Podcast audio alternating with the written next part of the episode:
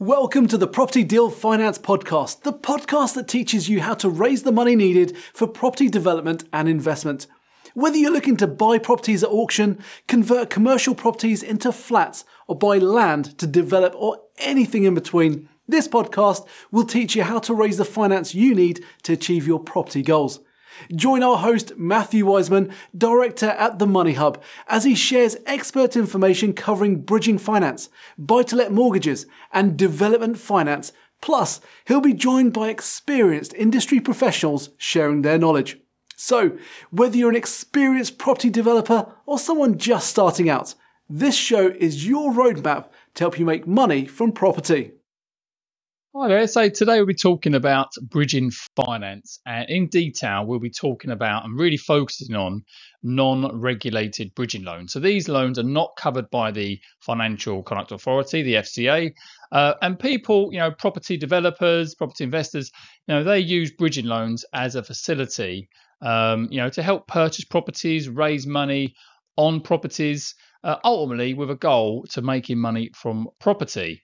Uh, so it is a business venture. So we'll be going through today, um, you know, why use bridging finance, um, how the monthly payment strategy is. So we refer to this as rolled up uh, payments or service payments. So I'll go into detail about what that is. Um, we're talking about sort of the refurbishment classification. So, you know, we call this light works or heavy um, heavy works to a property. So, w- what does that mean exactly in detail? Uh, we'll go through some examples of bridging finance. You know, one with rolled monthly payments and one with serviced monthly payments. You can see clearly the difference between the two, um, and we'll be talking about why exit strategy is so so so key, um, and any additional consideration points as well.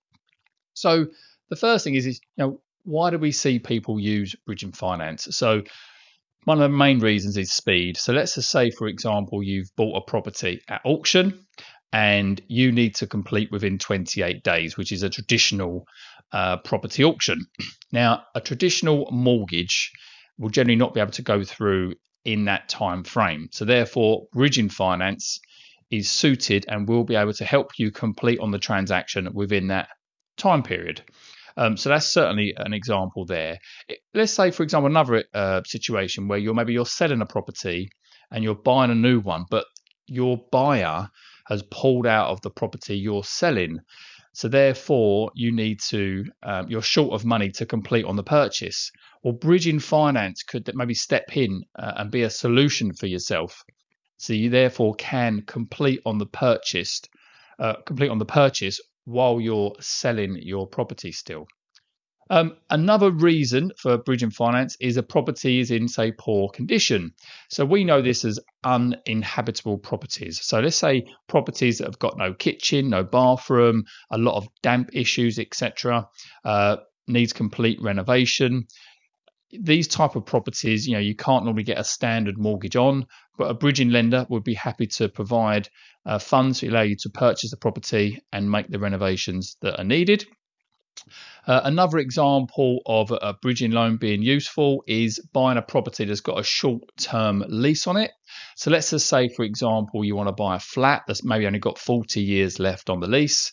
Um, you know, bridging finance would allow you to buy that property. Um, and generally, what the idea would be is you'd buy the property, then you'd negotiate with the freeholder um, to extend the lease. Let's say, for example, you get the lease extended to 100 years, and there's probably a cost involved for that as well. Um, and then once you actually have got a long term uh, lease in place, um, it then would become available to more traditional types of lending. Um, and another reason for bridging finance is extensive renovations are needed. So let's just say, for example, uh, you know you want to buy a commercial property with the intention of converting that into residential accommodation, flats, for example.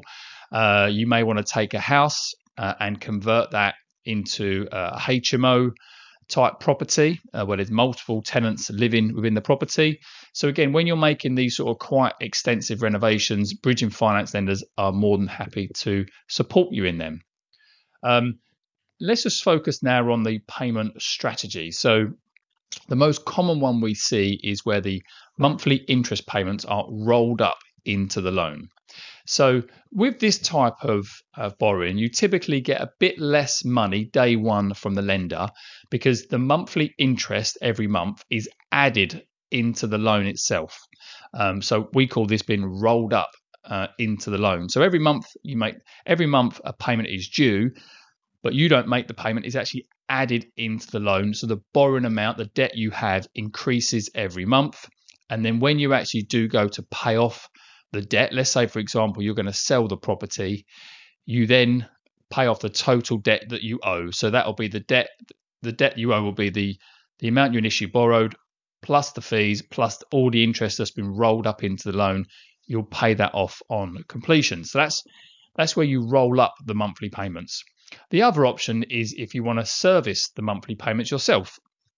So, you know, a monthly payment is due uh, every month and you make that payment yourself. So, in a sense, the debt itself that you're borrowing does not increase because you're paying the interest every month. Now, if you do choose to go down that route and make the monthly payments yourself, um, we have to do a bit more due diligence on that just to make sure that um, it is affordable. So we do a full income and expenditure assessment to make sure you actually can afford, uh, you know, to make these monthly payments. Uh, but say we commonly see property developers opt in for the monthly payments to be rolled into the loan uh, and they pay the debt off on completion or on final redemption when they actually uh, redeem the loan completely. Um, so let's just touch upon now the type of works that we see. So, you know, we see light refurbishment is one area. Um, you know, that is typically where you see sort of decorative cosmetic works being done to a property such as you know let's say you're going to get a new kitchen a new bathroom a replaster new windows that would all come under light refurbishment.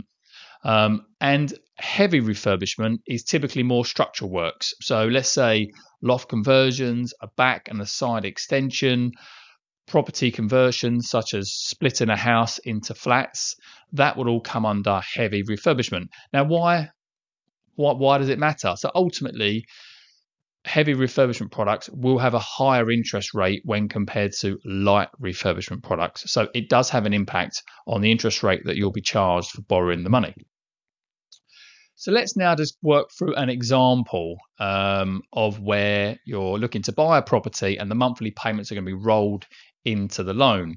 So let's just say you've got a purchase price of £350,000 um, and in this example here, the lender will give you day one net 67% of the property value. So that's a, an amount of 234,368 pound. Okay.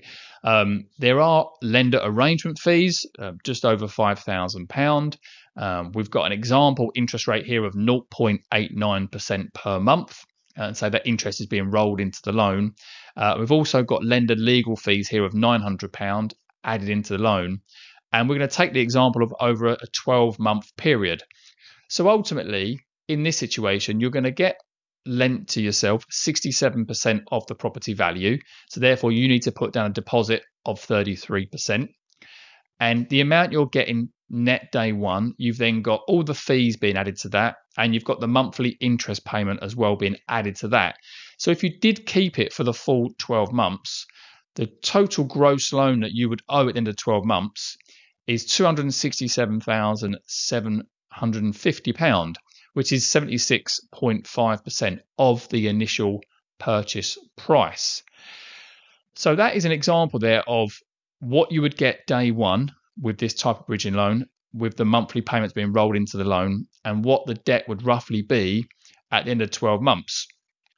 So, but one of the things I would say with a lot of bridging loans is that as much as you have like a 12 month term, it may well be that you actually only need money for say six months. It may well be you buy a property, you can do a refurbishment on that property, and you get it straight on the market, and maybe all being well after six months you can redeem this loan. So with a lot of them there's no early redemption fee is payable. So just to give an example here like if you was to borrow um, in this example here 234,000 um, 368 pound day one if you was to borrow that figure day one and look to redeem the loan after six months i would estimate you would owe around about £253,361, around that sort of figure, because you've only paid interest for the six months you've actually had the loan for. So let's now just compare this to a second example, um, but this time is actually where you're going to be making the monthly payments yourself. So this is your service in the payments per month. So the purchase price again is 350, but in this example, the amount of money the lender will give you day one is actually 75% of the property value. So in this example, it's £261,376. So between the two examples, as the monthly payment you're going to be making those payments, you're actually going to get an extra just over £27,000 day one from the lender. Um, now, also, you have got the lender's arrangement fees are going to be added to the loan. You've also got the lender legal fees are going to be added to the loan as well. Um, and if you're getting charged an interest rate, an example rate of 0.89% per month, which is monthly payments about £2,382 a month, because you're making that monthly payment uh, every month, the debt is not increasing. So, you know, let's just say, for example, if you did have um, that loan for a period of just six months, um, or if you had it for 12 months, you know, the estimated redemption fee, figure would be around about £267,750. Um, so this is basically the amount of money you're getting day one, which is the net amount you're getting to start off with. Um, and then you've got the lender fees on top of that. You've also got the legal fees. Plus, I've added in a few sort of admin fees and uh, telegraphic transfer fees as well. Um, but as you can see, you know, in this example here, you're getting a lot more, lot more day one, but that's because you're making the monthly payments on it and the debt is not increasing.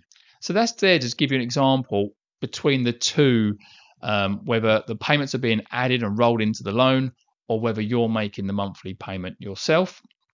Now, I just want to mention here as well, there obviously there are additional fees payable. So you've got valuation fees, they would be payable, you know, payable up front. You've also got legal fees as well. This, this is your own legal fees. Um, and any sort of broker application fees, etc., might be charged as well. Now, it's another point to mention here as well is let's just say, for example, you've got a property you're looking to buy, refurbish, and then sell. Um, possibly, you know, you might have the money uh, yourself to put together towards the deposit, but maybe you need help with the actual refurbishment cost as well. So, depending on the scheme, depending on how much work needs to be done and what the final sale value would be, there's a possibility that a lender could possibly give you up to 100% of the refurbishment costs as well. Now, these are paid, uh, generally, these are paid in stages and in arrears. Okay, so I just thought I'd mention that as well because that can be a real handy facility uh, for some people on the right projects. So, just want to talk to you now about exit strategy. So, it's important that before any applications are made, you're very confident in the exit strategy uh, for the bridging loan. And I would be sort of asking yourself, just to sort of cover off these points, you know, what if the final end value is less than you estimate now? You know, if it was downvalued a bit, does the whole transaction still work for you? You know, generally for bridging loan, you want to finish the property, get it done, get it on the market, get it sold quickly. So if you don't quite reach the final end value that you want and it is a bit less than that, you know, how would that impact the figures? Does it still work as a viable transaction overall? Um, and if you are looking to, you know, take the property and then go it on and move it on to like a buy to let mortgage, you know, I would just again just throw a few questions to yourself. You know, what if the final value is less than initially estimated? What if the rental income comes in a bit less? Um, you know, what if the interest rates do increase a bit? Will it still work? Just sort of run through um, some examples in your head to make sure the figures do work. A bit of a contingency, I suppose, really, um, just to make sure you cover all the bases, really. So that's certainly key, and we'd go through a lot of information with you on that. Uh, additional considerations. Uh, the first point here is around tax advice you know, you can purchase a property in your sole name as a limited company, a, uh, an LLP as well. Um, the key here is that you get tax advice from a, a tax advisor. Um, you know, we, we, say to everyone before you go for any application, go get the tax advice. Make sure you purchase any asset in the most suitable um, structure for yourself that suits your situation. So get property tax advice. That's really important. Um, secondly, it's worth noting here that you know most lenders um, will want personal guarantees uh, from yourself. So just um, just be aware of that that they will be required. Um, you know, there can be situations where maybe personal guarantees uh, would not be needed for the full amount or, or not needed, but that's in situations depending upon you know your experience, the project itself, how much you're borrowing, uh, also how much you're borrowing versus the actual property value, etc. But in most cases, most lenders will want personal guarantees. Um, and finally, here um, you know, your solicitor, your conveyancer, um, it's certainly worth working with someone in that area who has had previous experience in dealing with bridging loan um, cases. Okay, so because you have to be really on the on the front foot with these type of transactions because normally there's a time deadline to work towards and it's important that everyone's really sort of proactive. So yeah so just sort of bear those additional uh, points in play really. Um, but say i just want to sort of go through this sort of presentation with yourself hopefully give you a bit more information about bridging loans and I hope that's been helpful and i'll see you in the next episode. Thank you if you'd like more information or have a property deal that you'd like to discuss your finance options for, head over to our website, themoneyhub.co.uk, where you can submit an inquiry form and schedule a callback. For further expert knowledge, make sure you subscribe to stay updated with every new episode.